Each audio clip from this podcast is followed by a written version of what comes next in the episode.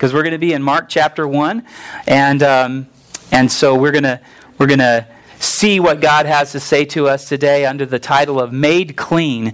And we're going to look at Mark chapter 1, verses 39 to 45. Um, but before we do that, let me ask you a question. How, how important is human touch to us? How important is it to us to have human contact? Very, okay, very. I'm seeing nods and I'm hearing very. Yes. And now, you may not be a touchy feely person. You may, you may not like handshakes or hugs or whatever, and that is totally fine. But in your life, you, um, you all have uh, probably close friends or family who you can, you can uh, cry on their shoulder or who maybe you can hold hands with or you can give them a hug or, or whatever, right? It, it, look, that, that's just, that is just the nature of who we are. That's just nature of what we're created to be. I was thinking about that in relation to the passage that we're going to look at in a moment, and I was trying to remember a study that I've heard of. Um, uh, in the past, and I did a little research, and uh, there's no proof that this has. So this is probably an apocryphal um, study uh, of of uh, they they studied they. Um, again, this uh, you can you can search it out and see if you can find evidence of this. May or may not ha- have happened, but uh, an apocryphal study of of babies. Um, and the scientists decided how important is human touch in uh, the development of a, of, of a child. And so they had all these newborn babies, and they were taking care of them in this nursery, in this, in this setting. And, and, and 20 of them were, were held and cuddled and spoken to and, and given all the things they needed. And the other ones were simply given um, a, a, change of diaper. Um, a, uh, given their food, their nourishment, um, and they were and they were told the nurses and whoever else were told, uh, do not talk to the babies, do not hold them, do not cuddle them, do not. And um, at the end of the study, the ones that didn't get the human touch, many of them died. Now, there is such a thing as failure to thrive. We've seen that um, and that has been documented over and over and over again with developing babies and infants and toddlers who don't have somebody speaking to them. Don't have somebody um, saying, I love you. Don't have somebody saying, I care about you. You're important. Don't have somebody reaching out and touching them awkwardly. I did that to you, just, just for you, Micah. Um, don't have somebody offering that human touch that we need so desperately. But yet they're treated like outsiders, they're outcasts, um, and they don't thrive. They don't develop. Their brains don't develop. Their bodies don't develop into what God designed them and intended them to be. How tragic is that to lack human touch? The, uh, in the story today, we encounter a leper, a man with some kind of infectious skin disease. It's hard to say what. The Bible doesn't make it clear. The Bible's not necessarily giving us scientific descriptions of these things.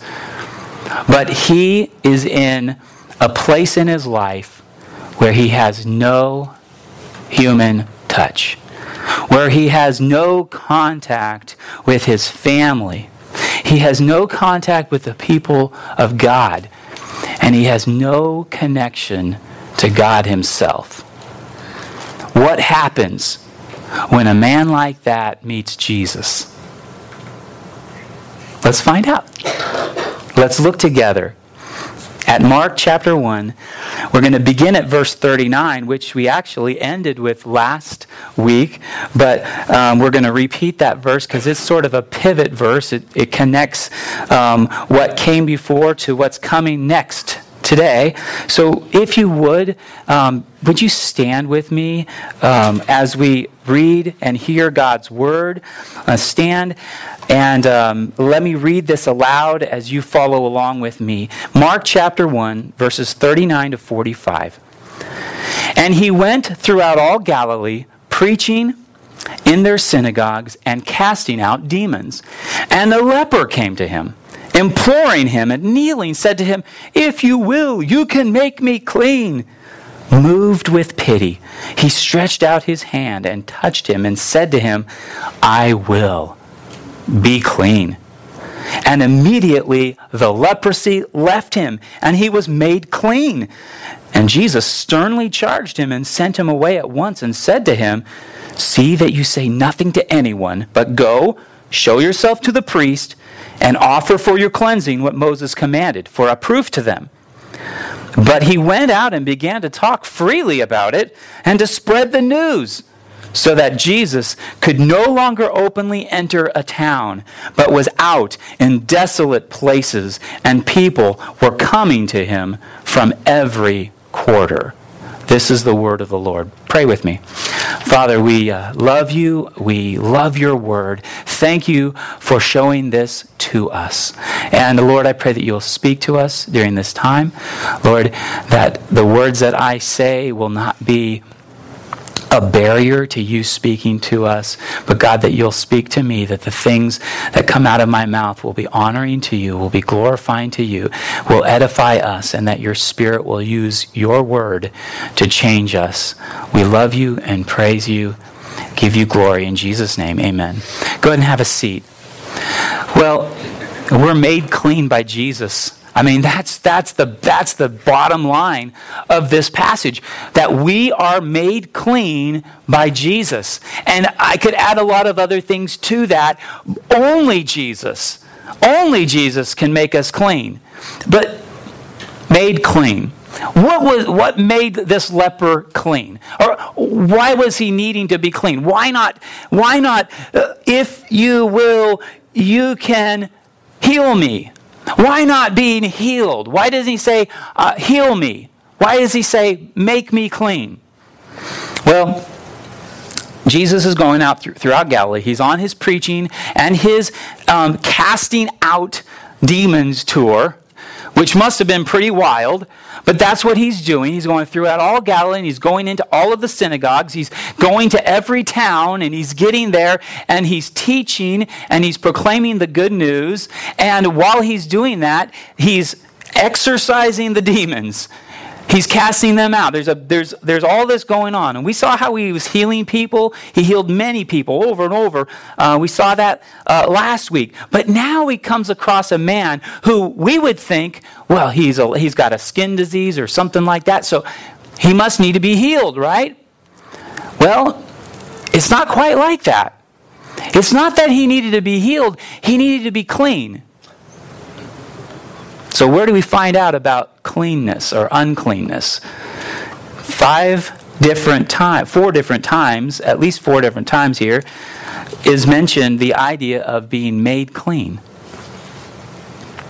So, I go, I'm scratching my head and I'm wondering, where do I find out about that. And I got a little note at the bottom of my of my Bible that says, check out Leviticus 13. It's pretty ballin', and you'll see some pretty cool stuff there. And I do. I check out Leviticus 13 and I see all of these instructions on, on what to do with people who have skin diseases. And I will not read that for you now because I, I think that would be a great devotional passage for you to read on your own later today. Read Leviticus 13 and read Leviticus 14. And then if you're really bold, you'll go on to chapter 15. And, and uh, that's a good thing to read um, by yourself and then um, then teach it to your children in the way that they will understand. Um, but there you'll find all kinds of uh, crazy and wonderful things there. And here's the deal. Somebody had a skin disease. Somebody had a rash. Somebody had, um, I mean, think about today. It's not just leprosy, it's not just the, the clinical definition of leprosy that we think of today, where somebody in a it, it, loses loses feeling in their arms or legs or their body, and then they touch things and they get burned and they get infections and they don't know it, and and pretty soon they they start losing limbs, and it's a horrible, horrible, horrible thing. Well, back then in in in ancient Israel and ancient Near East, even the time of Jesus, uh, they they weren't sure how this happened. They they weren't they didn't have modern technology and antibiotics and things like that. So anything that appeared on somebody's skin was suspect. Like, what is that? A rash, uh, uh, dry skin. It, what, what's the deal with that? How are we going to fix that? Is that infectious? Because um, I was hanging out with so and so and I saw this thing on his arm or his neck and, and I was hanging out with him and now I've got it. And now, well, what do we do?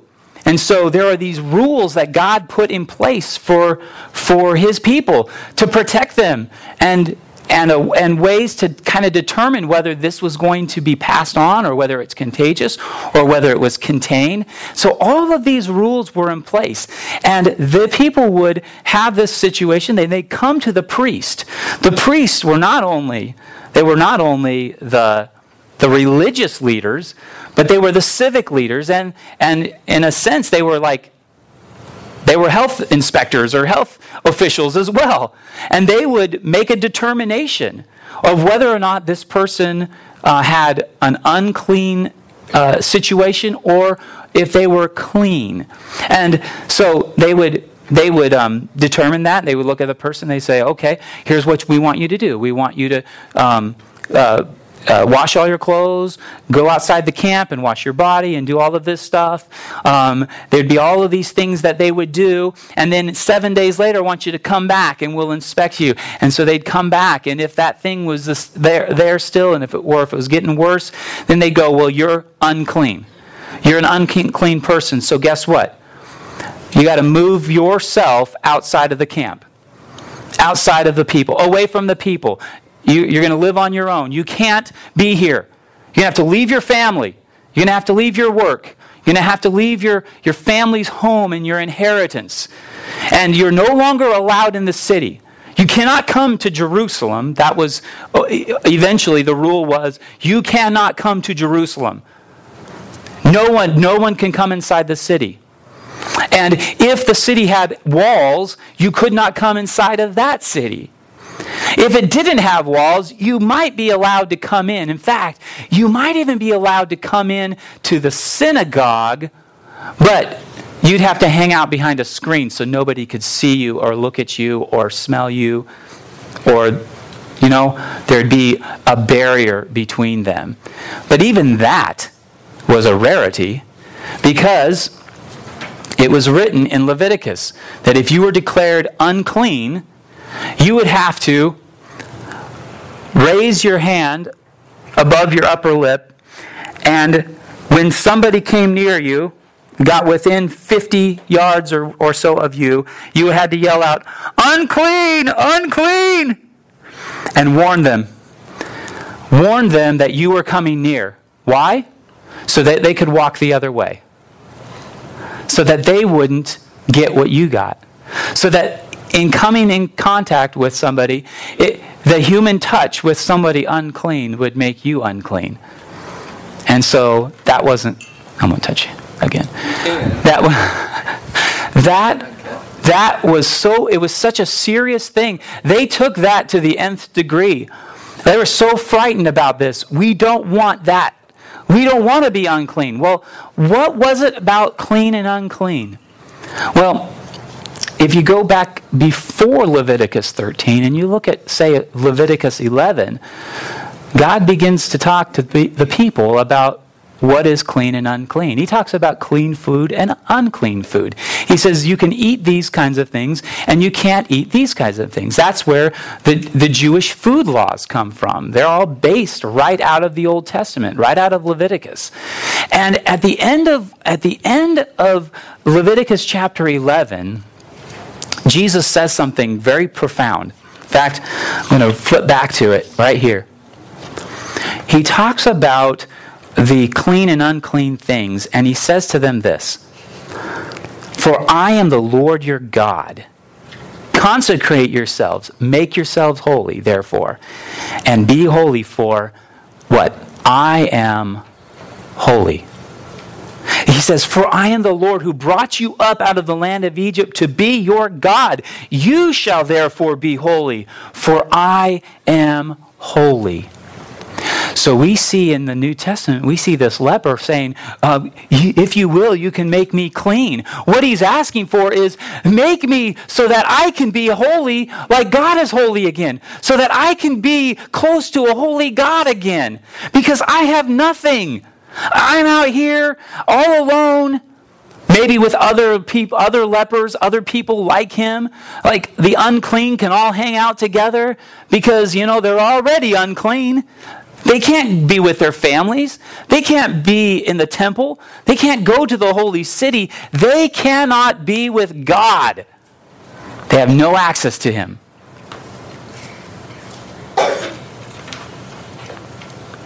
So you see the see the issue of clean and unclean? If you're unclean, you don't have access to God. But if he could be made clean, if he could be made clean, that would change everything. It would restore him to his family. It would restore him to his life. It would restore him to his inheritance. It would be, restore him to God's people. Could you imagine? Could you imagine on a Sunday morning? We have rules about certain people, and we're like, no, no, no, no, no, no, no, nope, nope, nope. You got something wrong with you, so now you have to sit in the. Oh, maybe you don't have to imagine that, because that kind of thing has been happening in churches in our country for a few generations where certain people are said, no, you can sit there. You can be in the balcony. Or you can sit on the back row. Those of you on the back row, that you can come forward. You're welcome to come forward, okay? Do you see what I'm saying? Could you imagine that? I don't we don't want to imagine that. It, it, it, does happen, maybe not quite like that. We're not using those words. We're not discriminating against lepers. We're not using clean and unclean, those terms. But in our hearts, sometimes we, we act that way and treat people like they have no business coming to God the way they are. So, what does this leper do? This leper came to him, sought Jesus out. He probably heard. Everybody was hearing about this man who was healing and who was casting out evil spirits and who was preaching about the kingdom of God. So he comes to him, imploring him, asking him, begging him, and kneeling before him. Well, guess what? You don't, we don't see the man saying, unclean, unclean, Jesus, don't come near me. Don't, you might get what I get. He's risking a lot to come to Jesus. He's coming directly up to him. And here was the thing that was a big no no, obviously. The law said don't do it. Because you come in contact with a clean person, you make them unclean, and guess what they have to do? They have to find a priest, and they have to go through the rituals. And now they're going to be outside the city and outside the camp for seven days or more until they get declared clean by a priest again. So he risks so much. You see the desperation? Do you see that? And, and, and on top of that, that humility, coming before him, bowing before him, kneeling down, saying, You can do this. I am a mess. I need you to make me clean. And then he says, If you will, not if you can, not if you're able to, if you're really the Son of God, can you make me clean? No. If you will it, if you want, if you desire to do this, if this is what you want, Jesus, you can do it. He comes to him with desperation. He comes to him with humility. He comes with him to him with faith.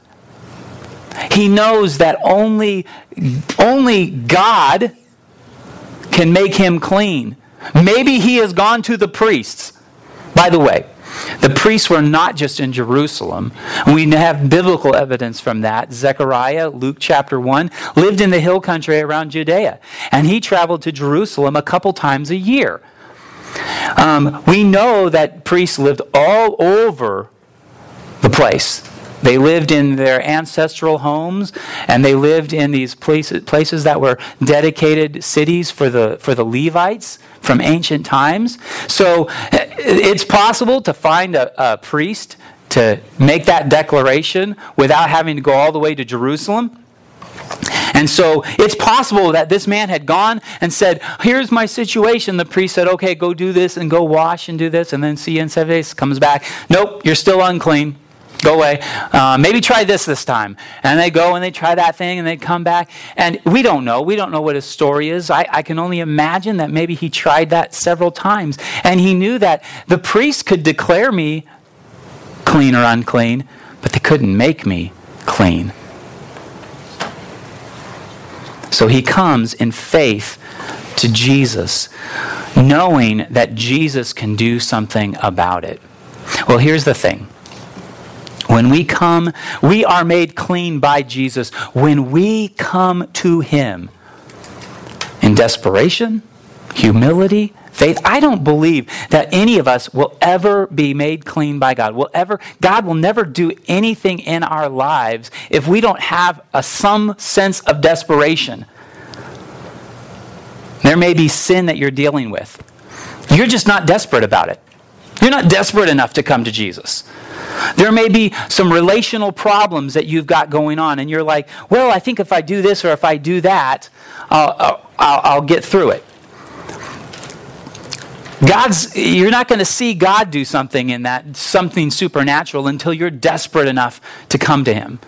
You may be dealing with family issues. Maybe your children. Where are my children at? I got two of them right here. Um, maybe you're dealing with children and they're just driving you crazy. And you're going, what in the heck is going on? And you try this and you try that and you try that.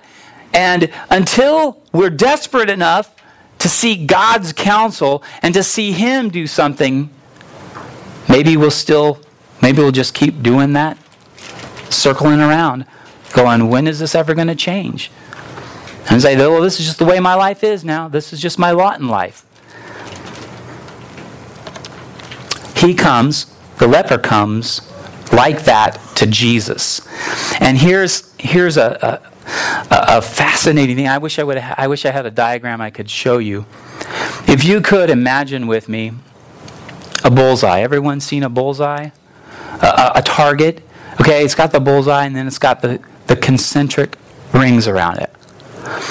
Imagine at the center of that target and that bullseye is God. This is the, this is the target of holiness, if you will. In the center of that target is God. He is holy. And then surrounding that is that holy place of, say, the temple in ancient Israel. And, and who could go into that place? The high priests, right?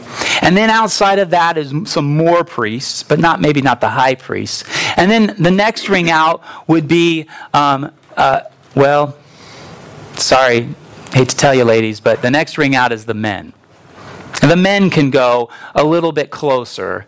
They're holy, and they can go to the, that place. And then outside that is the rest of the women. Now, if any of these men or women or priests are unclean in any way, whoop, they go to the outside because outside of the women are the Gentiles and the unclean people. They cannot they cannot go to God. They cannot take step they cannot reach the holy.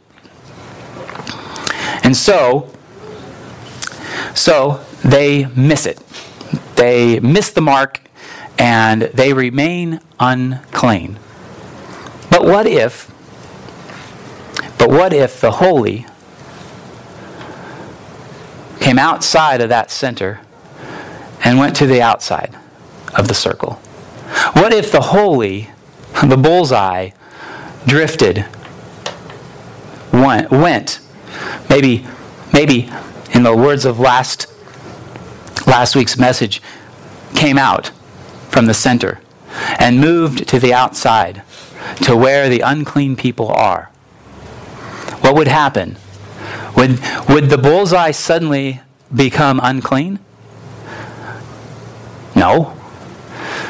Suddenly, now, those people out there have access to the holy. They have access to the clean. And that's exactly what Jesus is doing. He is coming to the people on the outside. Well, it, from our perspective, what it really it looks like to be made clean looks like what we have to do is we have to come to Jesus. That we have to seek him out. And we do that in this particular way and with our in humility and, and in faith and believing that he can do something. And yes, he do, but the reality is that we we come to Jesus because he has come outside from the holy places. He has come from heaven and he's come to be with us. And so, what is what do, what do, what do we what do we see there in those those middle verses? Jesus is moved with pity. He stretches out his hand and he touches him. And he doesn't become unclean. He doesn't get what the leper has. Instead, he makes the leper clean. When Jesus touches us, and speaks to us, we are made clean. That is powerful. That is what the leper is experiencing. Look, only God can heal. And we see right here Jesus doing what only God can do. Only God can make clean. And we're seeing Jesus do something here that only God can do. He says, I will, I do desire, I do want this for you. Be clean. And immediately the leprosy left him and he was made clean. The thing that made him unclean is gone now, it's removed. And Jesus then gives him a warning. Now, remember, he's really concerned. He's, he's been telling people, don't, don't tell people who I really am because that's hampering, it's preventing the mission. It's keeping me from being able to do what I want to do, which is to go throughout all Galilee and preach in the synagogues and cast out demons. So don't say anyone to anything, but what he does, he says, go do this. Do exactly what Leviticus said to do. Show yourself to a priest. Uh, there's an offering that you need to bring, and if you're very poor, it, it, it's a very simple offering that you can do and go to them, do what Moses commanded as a proof or a testimony, as a witness to them of what God did in your life. So he wants him to go to the priest. He wants him to obey that Old Testament law so that they can see that God did something Like I said before, priest could only declare a person clean, but Jesus makes a person clean. He does that when he touches them. He does that when he speaks to them. And he does the same to us. So, what does he do? what would you do? What would you do if something life changing happened to you. I would imagine that you would talk freely about it. I would imagine that you would spread the news. And that's exactly what the leper does. How do we wrestle with that? Now, I've been wrestling with this all week long. How do we how do we uh, take that that verse, verse 45, A, the first part of verse 45. But, in contrast to what Jesus told him to do, he did something different. He just couldn't help it. He couldn't help it. He had to tell people. He talked freely. Um, I know this isn't obvious, and I, I, I try not to um, try not to get into the weeds when it comes to like say original languages, but I'm going to I'm going to give you something. I'm going to show you something about this word right here that's not obvious because we're not reading Greek. The word talk is the exact same word that, G, that is used in verse 39 when Jesus is preaching. In verse uh, 14, when Jesus is proclaiming the gospel of God. He went out and he announced and he proclaimed freely what God had done to him in Christ. This is the first person changed by Jesus who's preaching in the Gospel of Mark, besides Jesus himself. Pretty awesome. It wasn't the disciples, it wasn't the apostles, it was a, a man who was made clean. How, but how do we wrestle with that? He disobeyed Jesus. Shame on him. Well, he did. He did. And because of that, Jesus' ministry in the, in the cities and the towns was hampered.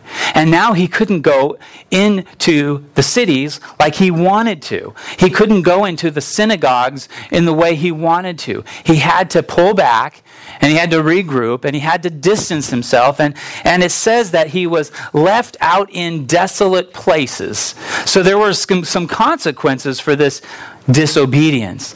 But what is so beautiful about it is that he is basically, I, I'm going to call him a preemptive witness. okay?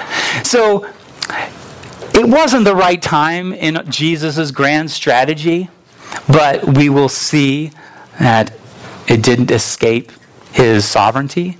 It didn't escape his, his ultimate plans and what he wants to teach us through this passage. But I see him as a preemptive witness.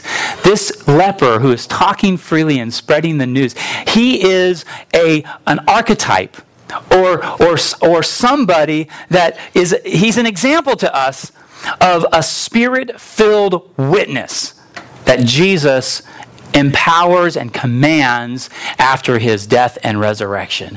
When he says to his disciples to go, therefore, and make disciples of all the nations. When he says in Acts 1 8, he says, You shall be, you will be my witnesses in Jerusalem, Judea, and Samaria, and to the ends of the earth.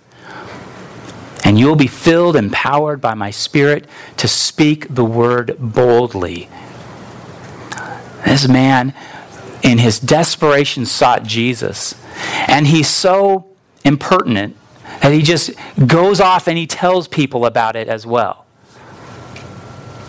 When Jesus does something like that in our lives, when he changes us so profoundly, we cannot help but speak about what we have seen and heard.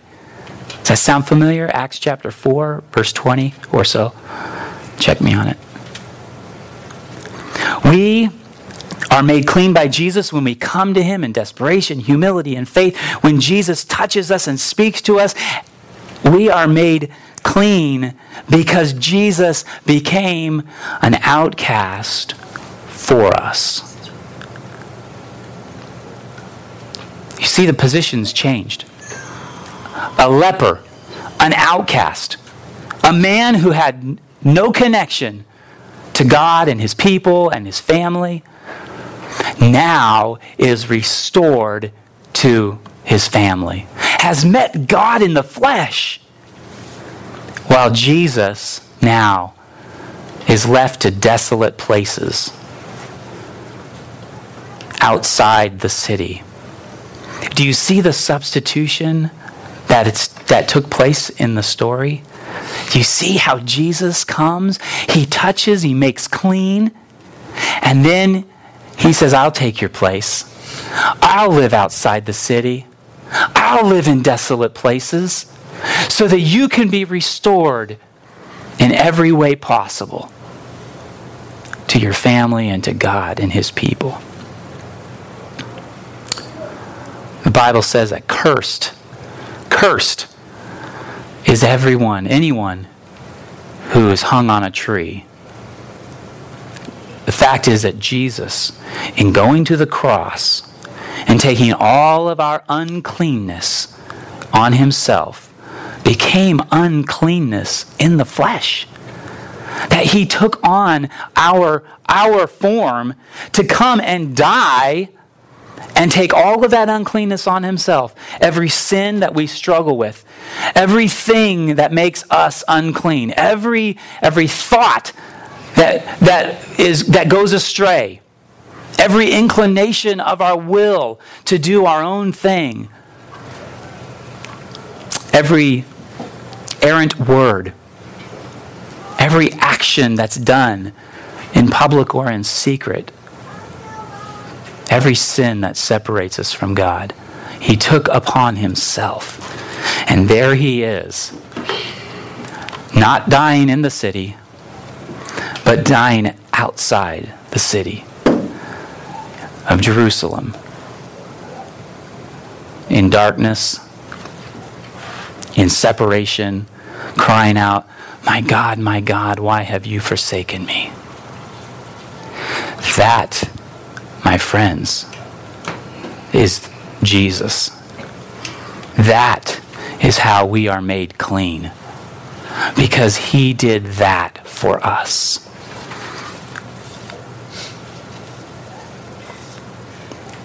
What is he saying to you? Have you come to him? Have you put your faith in him? Are you desperate enough to seek him out? If not, I want to invite you to be honest with yourself. Be honest with your own heart.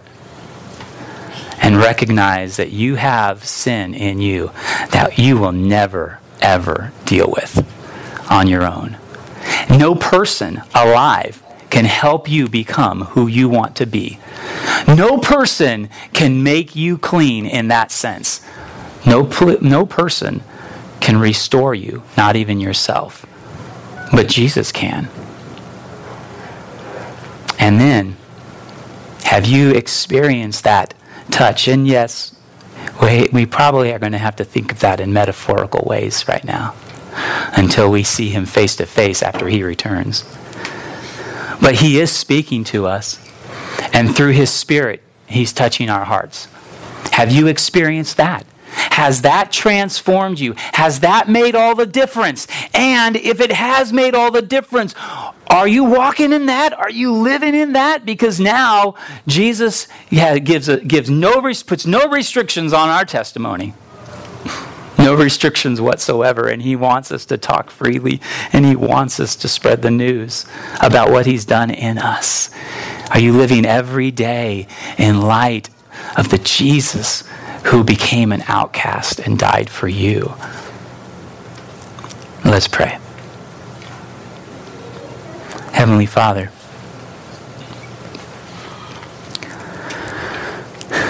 we are desperate for you. We must be desperate for you. Even after we find you, even after we are restored, even after you touch us and, and speak to us and, and your word transforms our heart, even after that we c- continue to come back. We never lose our humiliation and our the status of, of being a creature before our Creator. We will always be that before you. We will always be desperate for you. We will always uh, have a hunger. But we know that that hunger will be satisfied, that that thirst will be quenched in you as we come to you. God, stir that up in us. May we see you as worth infinitely more than anything we can experience on this earth bring us close to you. Let us see you in all of your glory. Thank you for dying for us outside the city. Thank you for being our Savior. We love you. And we give you praise. We give you glory for all that you have done and will do as we put our faith and trust in you and walk with you. We love you in Jesus' name. Amen.